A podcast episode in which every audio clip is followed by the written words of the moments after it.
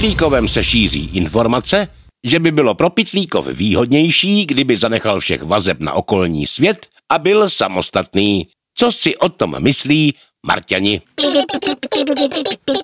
No to jsem se toho moc nedozvěděl. Můžete někdo zapnout překladač?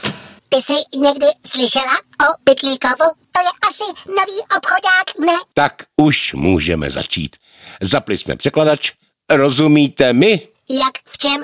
Nevím, na co se ptáte. Prospěje Pitlíkovu samostatnost? Určitě.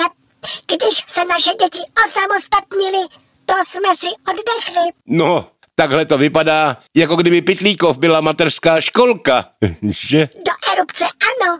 Jako by jedno z dětí chtělo vlastní záchůdek, ale hovínko mu stejně spadne do společného hnojiště. Myslíte třeba ekologické problémy naší planety? Když jsme si koupili dovolenou na vaši planetu Zemi, říkali, ať k vám odjedeme co nejdříve.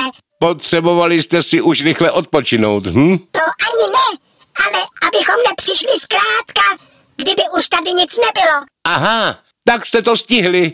A vy jste se jako Marťané nikdy nechtěli trhnout ze sluneční soustavy? U všech červených trpaslíků, což pak my. Ale vy si možná odhlasujete zmizení v časové smyčce. Stačí, aby vás zblbla dobrá reklama a jste v černé díře. Takže váš názor je, že je to zbytečné? Marný je čas i o tom mluvit.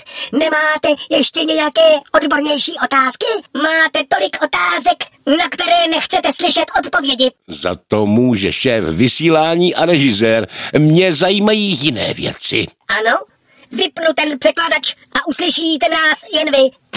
Tak se ptejte. No to je skvělé. Dalo by se k vám na dovolenou? Takovou by mi všichni u nás záviděli. tak jste to slyšeli, milí diváci. Od mikrofonu se loučí váš oblíbený moderátor Stránka. Sdílejte, lajkujte a buďte s Pitlíkovem.